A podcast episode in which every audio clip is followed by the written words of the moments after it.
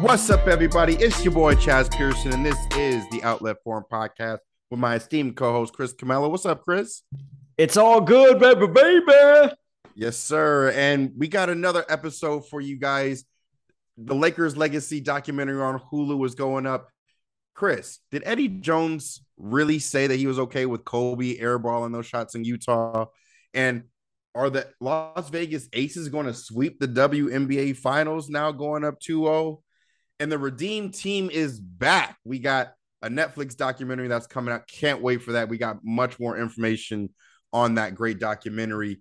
But first, we got to start off with the foreshamed Robert Sarver mm. of the Phoenix Suns. Uh, the information and the news has finally dropped. If you don't recall, Robert Sarver, who is the owner or governor of the Phoenix Suns, uh, was accused of causing a workplace environment that reeked of misogyny, uh, that reeked of racial discriminatory practices, as well as language and just childlike sophomorish behavior um, from Robert Sarver is what the alleged report from Baxter Holmes came out in November of last year said, and it was confirmed by the WNBA as as well as I'm sorry, the NBA uh, and a law firm that they hired uh, to internally go into the Phoenix Suns and interview over, uh, I believe, eighty thousand pieces of evidence and over hundred people uh, in this report. There's about a 40 page report that dropped earlier this week.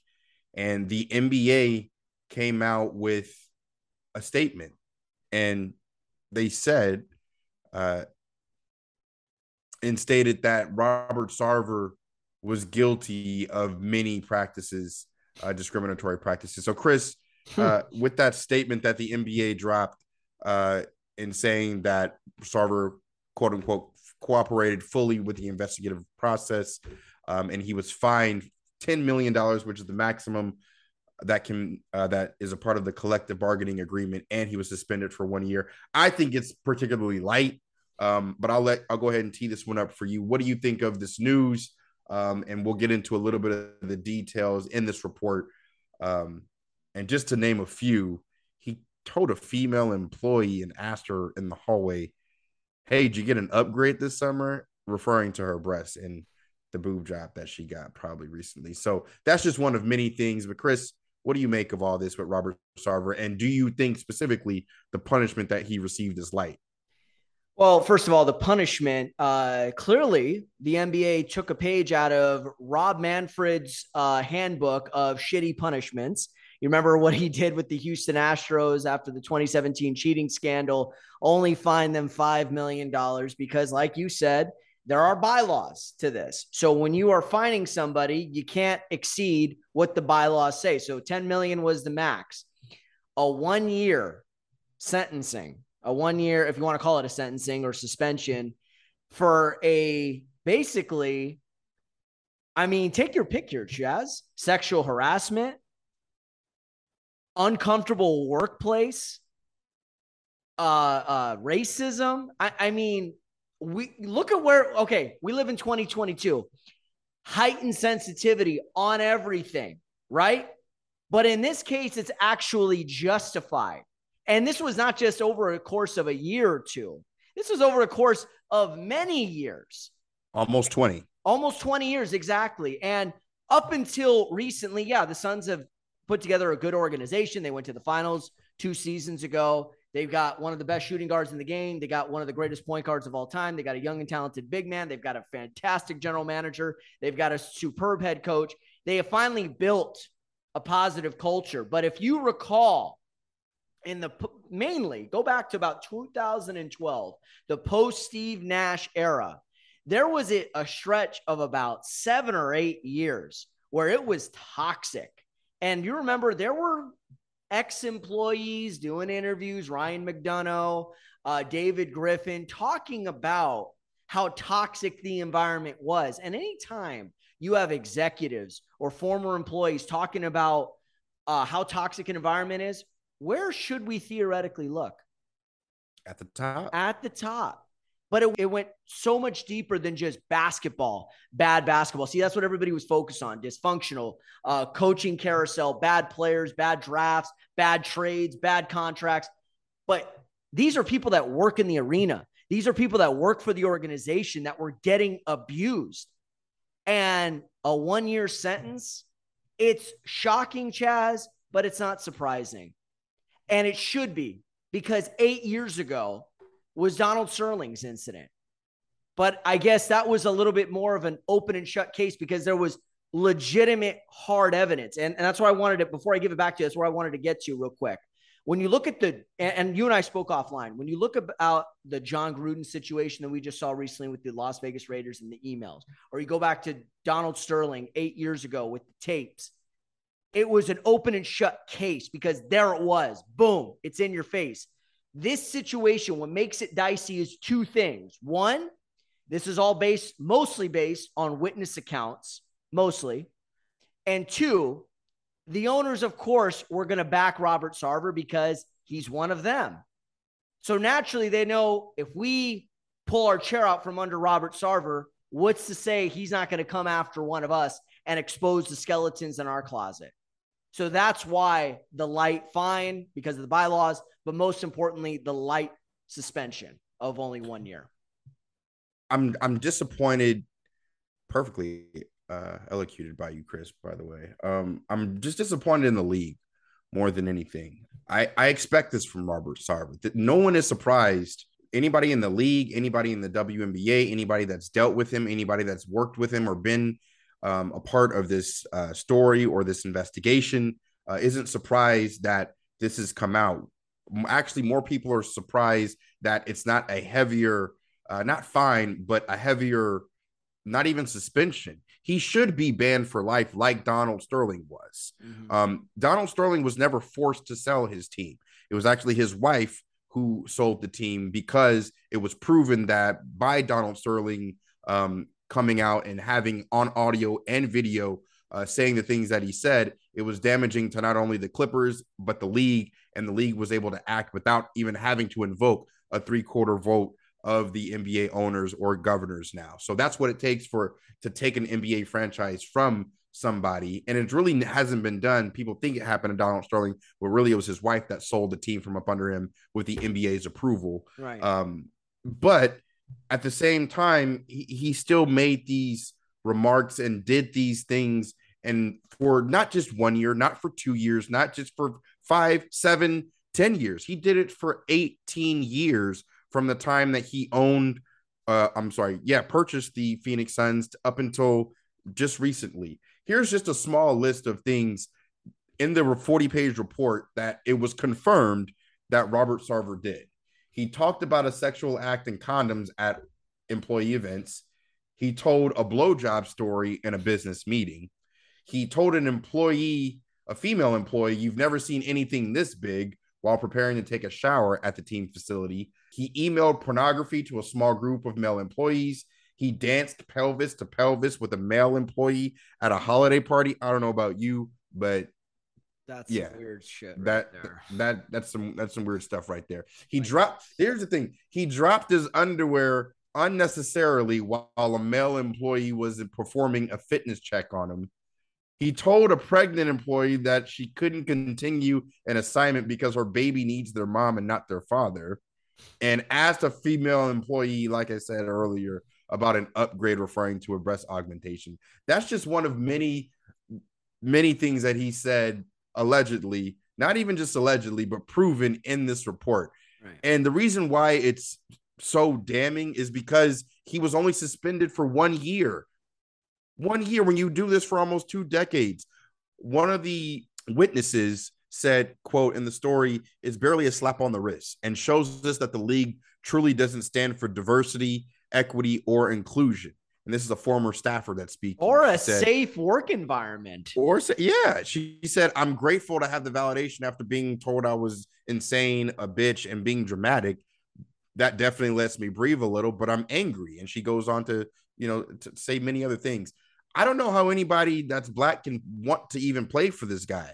He repeatedly said the n word on five different occasions after being told by black and white employees as well as other people of color not to say that even though he said oh i'm just repeating what somebody else said he just he just kept doing it. And here's the thing. He demeaned his own employees and yelled and he cussed at them.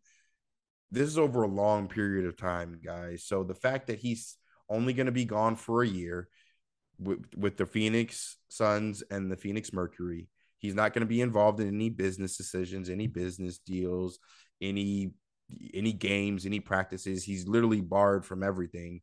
But what's a year really going to do if he's going to be able to come back and still have ownership and be able to own this franchise the way that he wants to? Now, he has to go through a bunch of different classes and jump through a bunch of different hoops with the NBA to make sure that he's in compliance so that he can still own the team. But the fact that the NBA didn't ban him for life and that the owners are too much of, of wusses, in my opinion, because they think it may cause a slippery slope because of what skeletons they may have in their closet. Exactly. How about you just how about you just not say anything racially insensitive or discriminatory or anything with animus that refers to race or gender? Basically, the, Chaez, be a good per- be a good person. Be a good person is what you're saying. Just just just be a decent human being and the like the fact I that agree.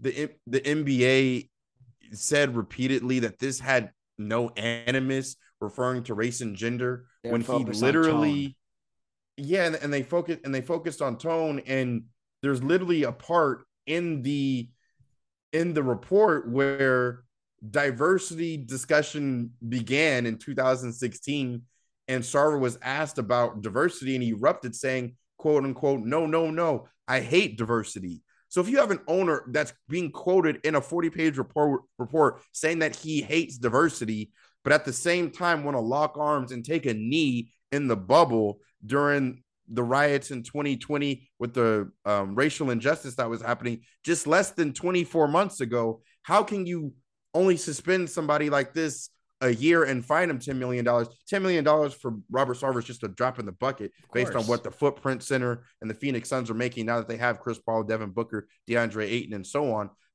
It just doesn't make any sense to me. And I, I just think that the league really dropped the ball on this one.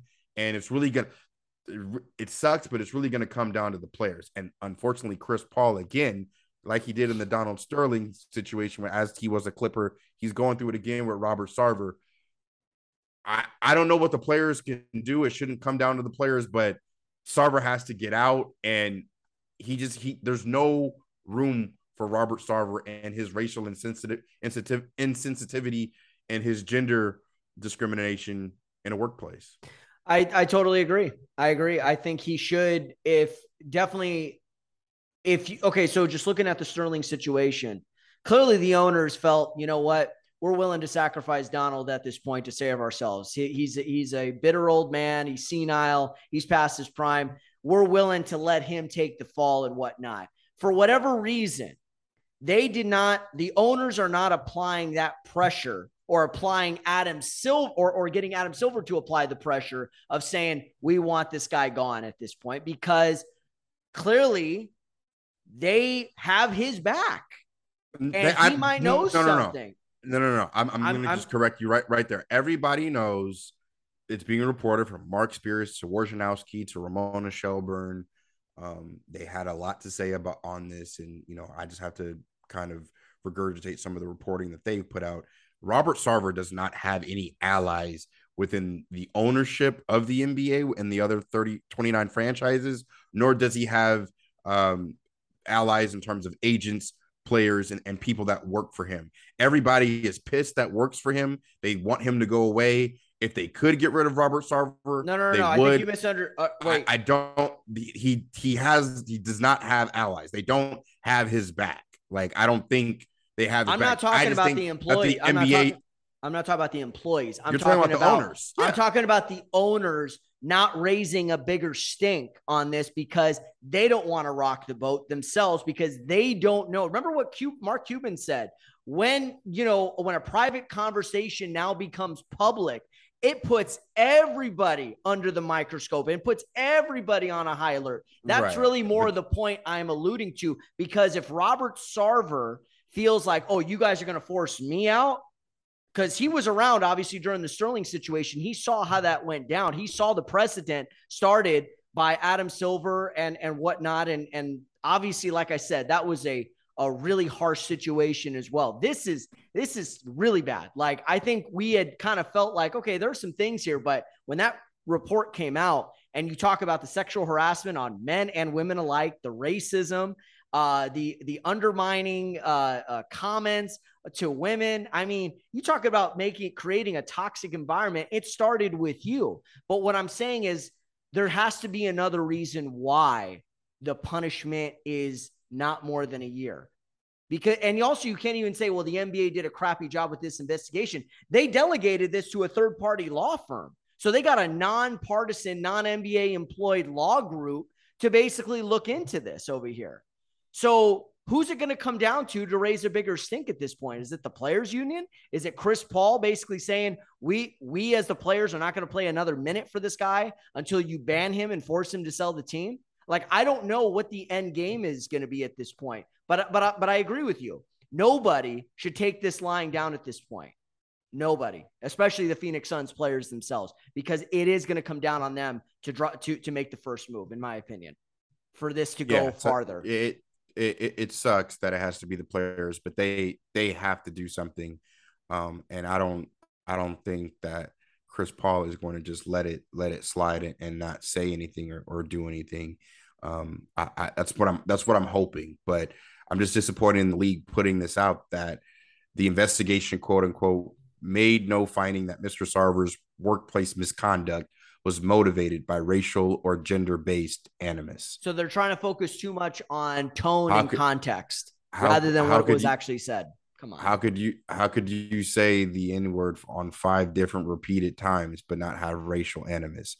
How could you talk about, you know, women in the workplace about their boobs and, you know, if they're pregnant and, you know, pulling your pants down and showing your your privates while somebody's giving you a, a just an exam. Like you know just just just being a just being a dickhead man. Like and that's just really what it comes down to.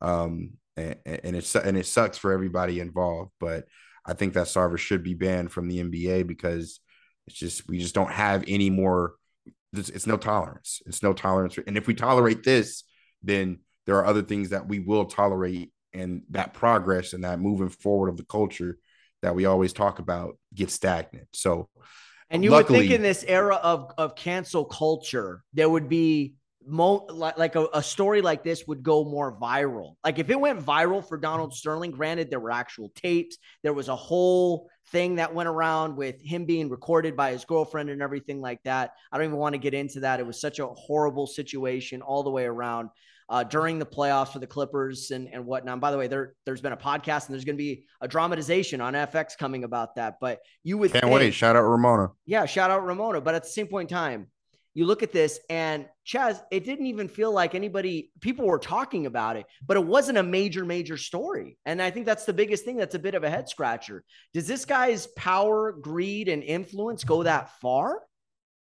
Um, because somebody's no, got to be backing him on this. This is what I'm saying. This is just an opinion. I don't know. I you know I don't know my head from a toboggan, but you know what I mean. Just the, an the opinion. League, it's it's kind of it's kind of like how the NFL couldn't suspend Deshaun Watson for the whole season, but they settled on what it was that 11 games, and Deshaun Watson's camp wanted no games, and the general public wanted at least a whole season or whatever it was, and it was like the NFL could couldn't win, so they just met somewhere in the middle. It's kind of like what the NBA is doing. They're fighting them literally the maximum that they can in money, and they're suspending them for what they think is at, at least you know decent time period without thinking that they could get the three fourths quarter vote, three quarter votes uh, from the other 29 team. They, they just don't think that they can get the votes to do that. And if they do that, they open up a, a whole different can of worms. So business wise and business from a business perspective, I understand why they did it. But from a moral compass, you know, position, and stop with the t- stop with the t-shirt, stop with the MLK Day stuff, stop with the stop the acting like arms. you care. Yeah, stop acting stop, like you care. Uh, that, that's what I'm. That's how I feel. Just I stop with all that. If you not, if you're going to just give somebody like this a year suspension and 10 mil fine, for doing something in 2022. What Donald Sterling was doing back in the 80s and 90s, and just got caught in 2015 or whatever it was. So, yeah. um, yeah. So with that being said, the the Phoenix Mercury also are are impacted by Robert Sarver because he's not allowed in any of their business deals or any of their practices or games next season as well. Um, and the WNBA, hopefully, is in conjunction with the NBA and making sure that Robert Sarver uh, is not uh, going to be included on that. We'll we'll kind of keep our put a pin in this one and we'll come back to it as the story develops because I don't think this is the end of this story. He's not just going to do his year and then come back. There's going to be many more developments on this. But speaking of the WNBA, uh, the WNBA finals are happening, and the Las Vegas Aces just went up two zip mm. in a five game series on the Connecticut Sun. Chris, what do you make of the fact that the Vegas Aces are only one win away from securing an NBA, cha- I'm sorry, WNBA championship? And what do you think of Chelsea Gray and A'ja Wilson down the stretch and how they were able to blow out the Sun pretty much in this second game of the WNBA Finals. Well, first of all, don't forget the third member of the three amigas, uh, which was Kelsey Plum. I mean, she was absolutely sensational. I thought she, she set was. A, she set a tone in the first half that I really thought carried through the rest of the game. Uh, but yeah, A'ja A'ja Wilson. I, I, was a little concerned going into the series for her, like how's she going to match up with Jonquel Jones? It's it's a little bit more of a physical uh, Connecticut team. Alyssa Thomas, Jonquel Jones, uh, uh, jo- Brionna Jones. They got some. They got some size on that team that, that I thought could offset the now. By the way, congratulations to A'ja being named MVP. Uh, well, deser- well deserved. She's had an incredible season uh, leading Vegas and now one win away. But uh, yeah, she is not only been setting a tone, but she is just been dominant and efficient. And now you've got Chelsea Gray. I mean, Chelsea Gray, I even said coming into this series, there's nobody in that back court for uh, for Connecticut that can match up with Gray. Not with her size, her physicality, her ability to get into the paint, her ability to step back and knock down threes. She is a very difficult cover. Uh, you know, and like I said, she reminds me a lot of Chauncey Billups. You know, just a a point guard that has size, strength, skill, and has the ability to beat you a bunch of different ways without necessarily being bringing the speed. The speed was brought by Kelsey Plum in game two, and she had a seven nothing run just by herself. And I just yep. thought it, this allowed Vegas to maintain control, and she carried it through the the entire the entire game. And and that was a really good sign because she's kind of had her struggles, Chaez, throughout this postseason. So for her to come out with a breakout game in game two of the finals and sort of a what I like to call the chokehold game, where now you have a you're in really good position going back to Connecticut. That is a positive sign because they're going to need that going into Connecticut. So whatever Kelsey did before game two, bottle that up, take it on the plane with you to Connecticut because uh, the Aces are going to need that going into games three and potentially four. Well, your thoughts? I think I think game three is going to be the best game of the series. It, it's that game where it's either over, a closeout game, especially in the championship, is always tough, especially for the road team, which will be the Aces.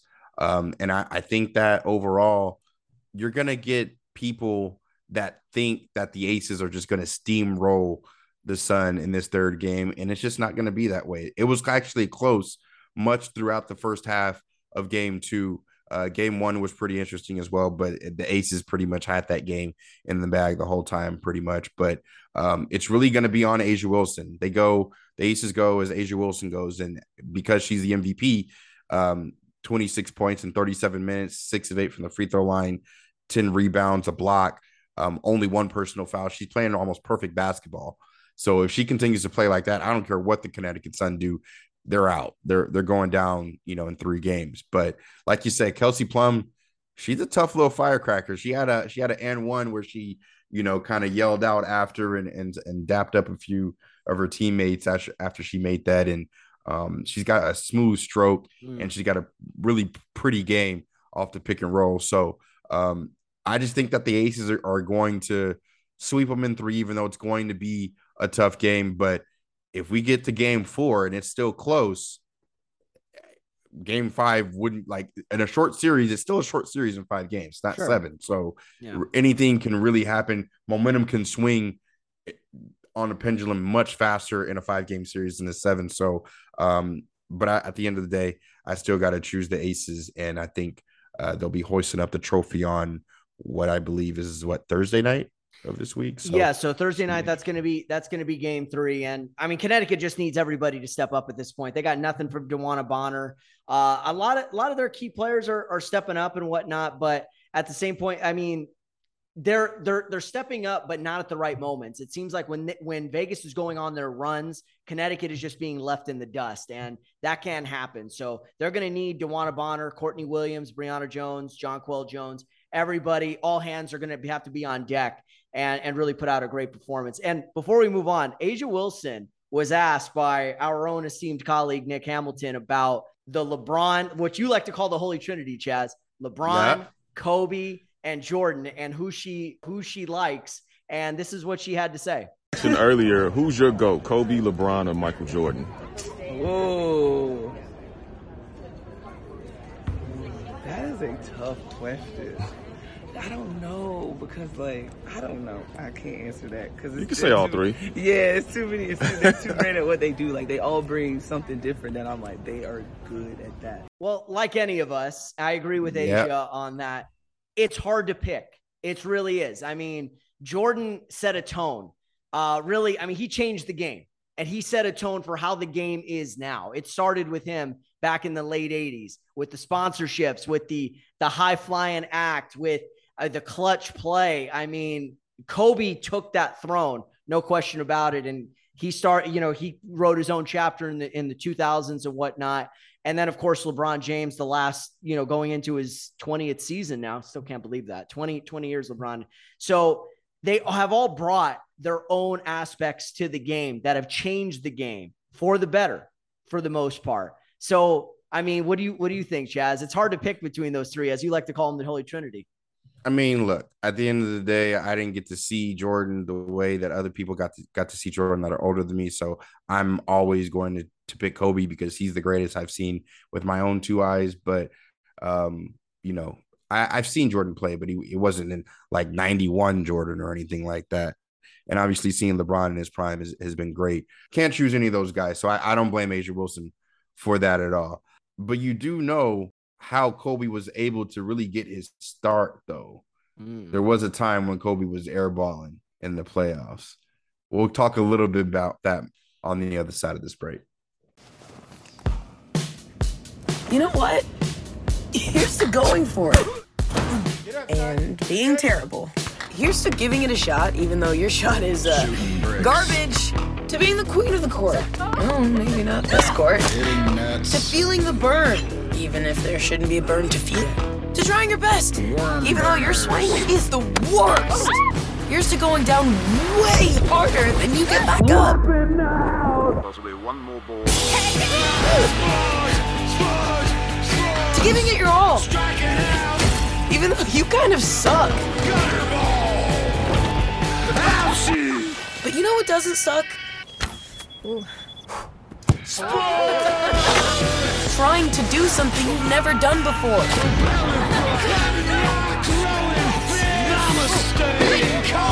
That doesn't suck at all. Not even a little. Bitch, then you know you lit. Every day we lit, yeah. Every day we lit, yeah. Every day we lit, yeah. Every day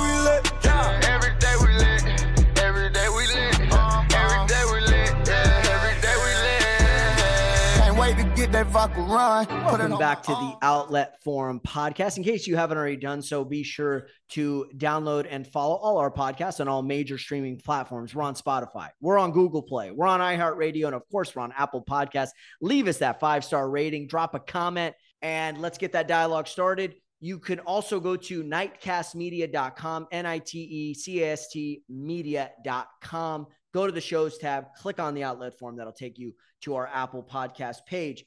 And Chaz, that last track you heard coming back from the break was the song Every Day We Lit. And that's from YFN Lucci featuring PNB Rock, who also produced the song. And unfortunately, there's some sad news. with PNB Rock. Yeah. Yeah, unfortunately, uh, our man PNB was murdered in South Central Los Angeles at Roscoe's Chicken and Waffles, of all places, on Manchester and Main. Uh, for those of you that uh, know the area, your first question was probably what was he doing on Manchester and Main in the middle of the day? Uh, probably, you know, wearing a bunch of jewelry and, pulling up uh, in a nice $150,000 S Class Mercedes. Um, I believe that he just didn't know where he was. Um, and he just, what they call on the streets, he just got caught lacking. Um, prayers to his family, prayers to his friends, prayers to his, his daughter, his his daughter's mother. Um, I just want to just, just give a quick shout out. I don't know what's happening um, in LA, why the culture is what it is with robbing and thieving and killing and everything like that. But uh, pray for our culture, pray for our city, our country, um, because what's going on and right now is sick. And the fact that rappers are getting murdered at an all time high um, in Los Angeles, from Nipsey Hussle to Drakeo the Ruler to now PNB Rock. Um, even Quando Rondo was was shot at, where his friend was killed recently. Um, you've just seen a whole different level of robbing and killing. Um, just not even inconspicuously, like it's it's just right in your face. So, just wanted to take a moment and uh, prayers out to PNB and his family um, and everybody that's been affected by that. So, uh, and and last thing, anybody that blames his daughter's mother for posting, you know, where he was on Instagram while they were still there, bunch of nonsense. That the blame can never go to somebody who makes a post. It, it's always on the actual murderer who is actually still at large and stole his jewelry and all that. So, um, it's a shame. It's a shame. Just whole, it, whole, whole it, life ahead of him, and like you said, Chaez, this is happening way too often, and not just with people of fame, but it just seems like anybody in their 20s or 30s. It's not even if anymore; it's when. I mean, be careful out there, everybody. I mean, we're we are headed into a situation right now where it just seems like everybody's angry, everybody's fed up, or everybody is you know you know mentally ill and and people are broke people yeah are people broke, are Chris. broke too i know it's, just, no but it's there's a lot i'm talking about broad broad range here as well yeah. a bunch of different reasons why people are getting killed and it's just it's inexcusable no matter how you slice it or no matter who you're talking about so shout out to PnB rock um, I did not really know him. I, I knew a little bit about his music. Um, you know, this this song every every day we lit. It's a really good song actually, and a great music video as well. Uh, but it's it's a shame when anybody that young has to die senselessly like that. So yeah. that's that's where I'm going with that. And um, yeah, prayers well, to, it, to his family. In the city of LA, there is not only that, but there's also a great basketball team called the Lakers, and the Lakers have a great documentary on Hulu that goes by the name of Legacy. And in this latest episode of the Legacy documentary, we finally are now ushered into the new era of the Laker dynasty of Kobe and Shaq. And the previous episode is all about how Kobe and Shaq were able to come together and how Jerry West, was able to finagle a trade for Vlade Divac uh, to get the pick from Charlotte to draft Kobe Bryant and how he's been ex- exhausting days trying to sign Shaq. And finally, these two come together. And it wasn't easy putting them out there together, but eventually they were able to get over the hump and get the new Lake show started.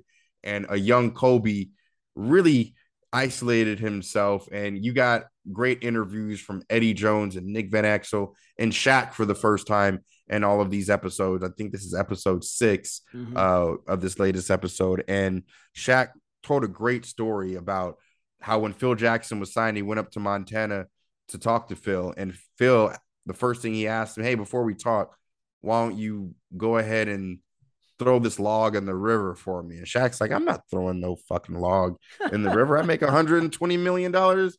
Like, what? What do you mean? And but he knew it was a test. Yeah. And he brought up his dad and the fact that his dad was a sergeant and would ye- not yell at him or maybe be stern with him.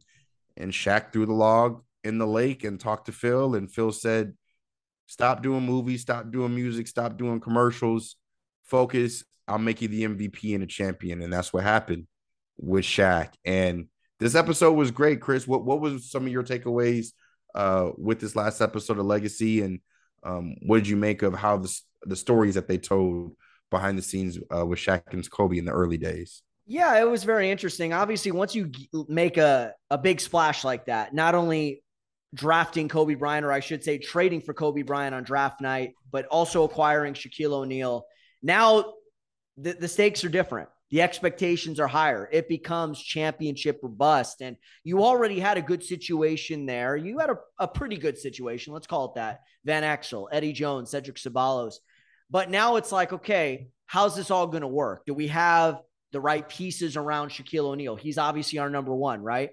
Do we have the right coach in place? And I think what you saw during those late 90s is the fact that there wasn't an established pecking order after Shaq. We know Shaq's the number one. Well, who's your number two?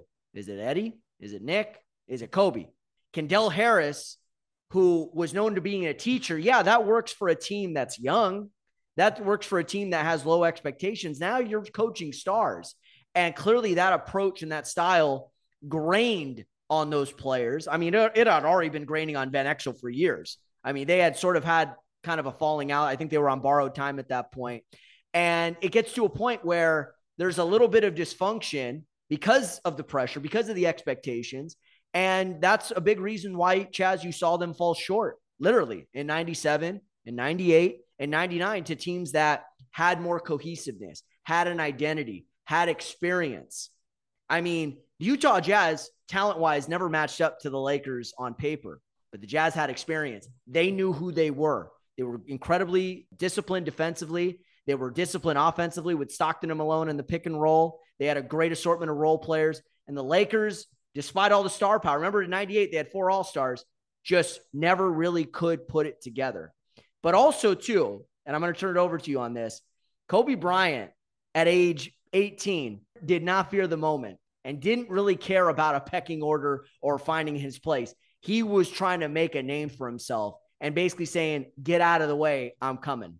Yeah, yeah, he did. And I just love the stories that they told about how Kobe was just always focused and how he rode in the back of the bus by himself and how he was always going 100 miles an hour in practice and Nick Van Exel was telling him like, "Yo, slow down. We in walk through." It's just it's just great stories to hear. You know, you hear the stories about Shaq walking out butt naked.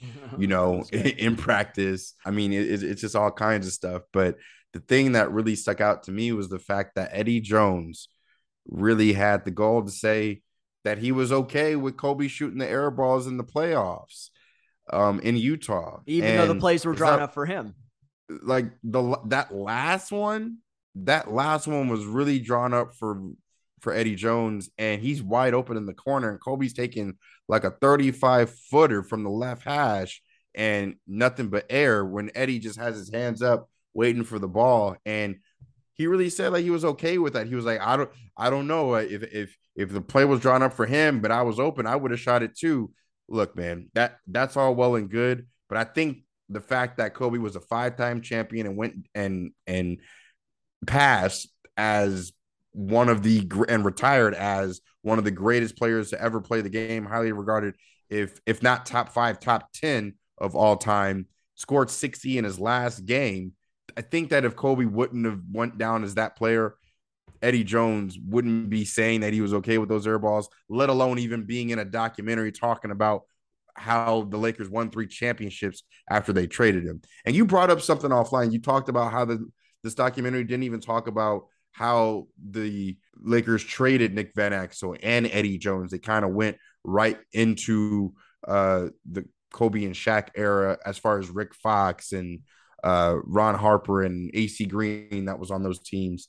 Um, maybe they'll come back to it in further episodes or later episodes, but they kind of like they didn't. They, they kind of glossed over it, yeah, yeah, and they kind of glossed over the playoff failures. I mean, yeah, they they lost in five and ninety seven in the second round. They saw the Jazz. Well, again. they didn't talk about getting sweet swept. Well, right, as, no, no, as well they, as well as being swept in the last time they ever played in the Forum. Right in ninety nine against the San Antonio Spurs in the second round, swept in the conference finals by the Jazz in 98. And by the way, both of those years in 98 99, those series ended on the forum floor. So it's like, that's embarrassing right there to get swept and then have the series finish on your own home floor. That was bad. But it was obvious at that point that group had reached its peak where now you need to get veterans who are going to buy into their roles the Rick Foxes, the Robert Horrys, the, the Ron Harpers, the Brian Shaws. They drafted Derek Fisher. It was obvious that we can't go much further with these guys, with Van Exel and Eddie Jones and, and Kobe together. There's only one ball, guys. There's only one ball. And if you have too many guys, Chaez, that can do the same things, that's a problem right there. And clearly, what we were seeing, like even Van Exel saying he would kill us in practice. That's Nick Van Exel. That's an all star saying that. Like it was clear those guys, I don't think, and I hate to say this about Nick and Eddie, but the proof is in the pudding, Chaez. Those guys did not have a championship pedigree. I'm sorry. I mean, what did they accomplish after they left the Lakers? Eddie Jones never went to a conference finals with Charlotte or Miami. Nick Van Exel. I think, went to one conference finals in 2003 with the Dallas Mavericks. And that was it. And then he was sort of on the downside of his career at that point. He was in year 12, I think, go when, when he was with Dirk and Nash in, in Dallas. So they needed to go this route. We need to center this team around Kobe and Shaq. This is the focal point. I'm sorry, Eddie and Nick. What you did in the early 90s post Showtime was great. But that whole, hey, we the Lake show, all I remember was how much losing you guys did. Sorry. Here, here's here's also another harsh, thing. like, I, I, tell me I'm wrong. No, no, you're you're you're not wrong on that. They they went on to do not a whole lot of, you know, not much of anything after the Lakers. Um, if we're just calling it like it is. Yeah. Uh, I believe uh, Eddie uh played for the Miami Heat, and then Nick Van Exel went on to play for the Nuggets, where they weren't very uh successful, but they they still got paid and they were still NBA players. Um, but I think the also the part that interests me in this part of the documentary was they got into the relationship of the beginning of Phil and Jeanie and how they started dating and how they met at the league meeting and how really they just they just talked because they crossed paths at the airport and it started to show the rift between the front office and the coaching staff and Phil Jackson because Jerry Buss couldn't didn't know who he could talk to if he knew he was talking to Phil, it might get to Jeanie. Talking to Jeanie might get to Phil. So I think they're going to elaborate uh, on that in the next episode, and I can't wait to really see you know how the rest of the documentary develops. Especially, I'm really curious to see how it goes through the down years between Kobe's last championship and Kobe's retirement, which which ushers in LeBron James shortly thereafter. So uh, this documentary is great. If you haven't watched any episodes, I'm I'm, I'm envious of you because I would love to be able to just sit down and watch six straight hours of this. Um, but I'm watching one hour a week like everybody else, hanging on every single episode. So I can't wait. But Kobe, Kobe is staying in the streaming news TV shows because there's another documentary that's coming out, and this I think, was Kobe at his absolute peak. Mm. And this is the Redeem Team on October 7th on Netflix. The Redeem Team documentary, executive produced by LeBron James and Dwyane Wade. Um, great interviews, great trailer that just dropped earlier this week. Chris, what do you make of this documentary? What do you think it's going to be like? Um, obviously, Kobe Eh, you know, there's a line in there where Carmelo says, Kobe said, Man, I'm just tired of watching y'all lose. Give me a jersey. Like, like the fact that the fact yeah. that Kobe could just jump on a team like this and, and, and bring him to a gold medal. I can't wait to see this documentary. What do you make of it? I think it's a I think it's a story that needs to be told because first of all, it was a time leading up to two, the 2008 Olympics in Beijing where USA basketball I think had fallen on some hard times there wasn't as much interest from star players to play on these teams anymore, going back to 92, the Dream Team, 96, Dream Team 2, even 2000. They weren't a dream team, but they were a really good team that won the gold medal, coached by Rudy Tomjanovich. But in 04, they had a lot of young players. They had a lot of star players, Chaez, but I hate to say this, they weren't the right star players for international basketball. Tim Duncan, Allen Iverson, Stephon Marbury, coached by Larry Brown and Gregg Popovich, Hall of Famers, right? All of them not the right fits, not the right coaching styles for the type of players that were on the team. LeBron, Melo, and I believe Wade were on that team, all finishing yep. up their rookie years at that point. A lot of the other Duncan. players, yeah, well, Duncan was already a champion at that point. But I'm saying though, when you look at the rest of the team, it was too many guys that were either young and immature and didn't understand the aspect of team, combined with the fact that internationally, this is talking about now the blitzkrieg of international talent that had transcended out of Europe and even Asia, with Yao being uh, there over to the US. So countries like Argentina, Spain, France, Puerto Rico, you know, just to name a few, had caught up to USA as well. So it's not like, hey, your B level players in the NBA are are good enough to beat us internationally. I think there was an aspect of that. So yeah, it was tough. And I think having Wade and LeBron on the Redeem team, it was it was important because now they have motivation to say, we're going to show you guys how much we have grown as well, you know, from the last four years. So there was a statement to be made. And I'm glad Kobe got on board because it's just like, I can't see my country go out like that. But really, you know what the key ingredient was, in my opinion? Mike Krzyzewski. Coach K was the right guy for that group. Respected, Team USA experience, coaching under Daly, Chuck Daly in 92. And I believe he helped out in 96 with Lenny Wilkens. And I think that aspect really helped bring those guys together because not only is he a great coach, but he's firm and yet he's fair and yet his personality resonates with the players. I really thought that was a huge difference to why Team USA went as far as they did.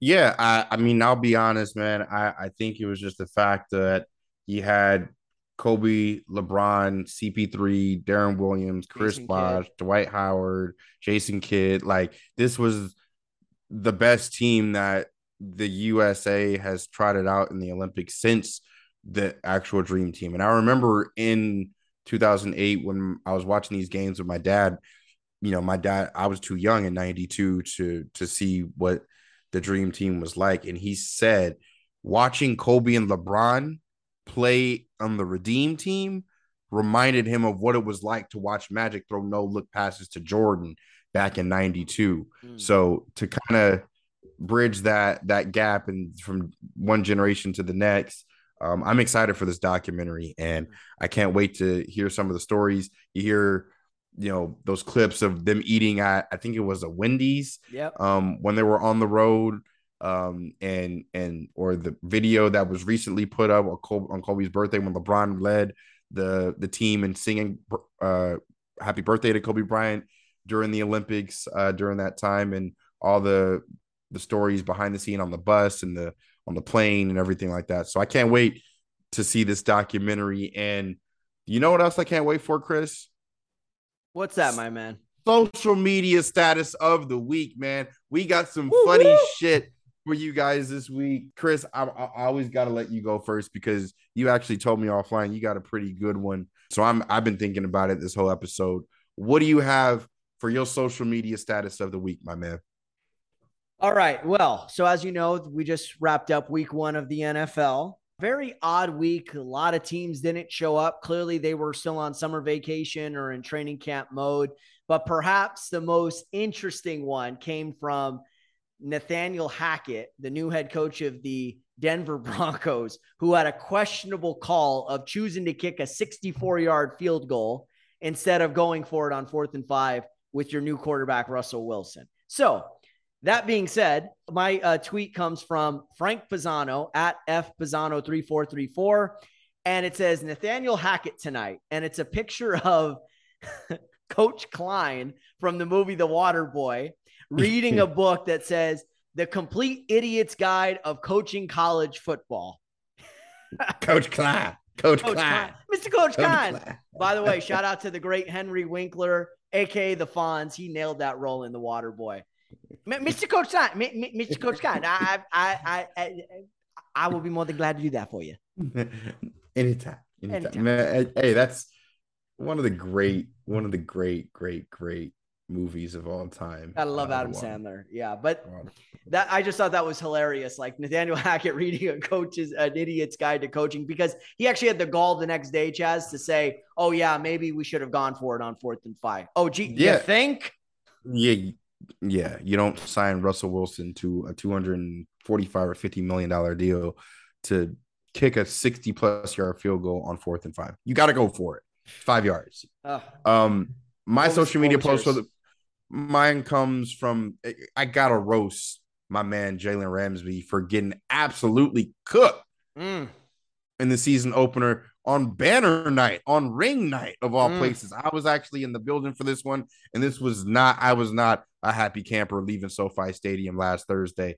But my tweet comes from at Lake Show Yo, a friend of the program. Um, he just said two words, Jalen Ramsey, and put up a picture of a burnt piece of toast, which is cooked. Mm.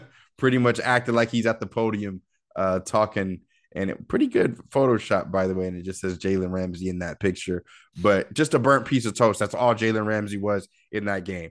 He was cooked. Now, I do have confidence that he'll bounce back this next week at home against the Atlanta Falcons, who actually have some decent players. Um, Calvin Ridley's still out and suspended for a year for betting on a game that he didn't even play in. That's another story for another game. Stupid. But Drake London, Drake London's out there, uh, USC um, alum, and can't wait right to see on, him. Drake. Yeah, and I'll, I'll I'll be in person for that one as well. USC is back. Lincoln Riley leading the Trojans to a 2 0 victory over Stanford and also going for 3 0 next week against Fresno State. If you got any extra tickets, hit your boy up on Twitter at Chaez Pearson, on Instagram at Chaez P. Chris, where can they follow you, my man? Well, you could also hit me up if you want to give me the tickets as well. Uh, and then maybe I'll sell them to Chaez at a 30% markup. We'll see how I'm feeling that day. Uh, yeah, hey, fight on, man. Hey, I told you I'm a Trojans fan. Hey, pecking order for me. Lakers and Dodgers are in the co are, are in the pilots in the cockpit. If this is a plane, Lakers and Dodgers are in the cockpit, followed by Rams and SC, and then the LA Kings, and then how maybe the Baltimore Ravens, but that goes way back. Okay, so you could always follow me on Twitter at Chris underscore Camello. I'm also on Instagram, see Camello one. Be sure to follow our social media pages on Twitter and Instagram at the Outlet Forum. That's at the Outlet Forum. Another great show this week. Um, a lot of good stuff. Appreciate you guys following us on the Outlet Forum and listening to the podcast. If you guys have any questions, we're going to start doing a mailbag pretty soon. Also, going to start doing Spotify Live. So tune in for that. Look out for a few promotions we'll be putting out for that. Uh, would love to have some of the fans uh, interact with us and ask us a few questions live on Spotify. So we'll be putting that out there. But until next week, thank you guys for listening. From me to Chris and everybody at the Outlet Forum, we'll see you next week. Peace.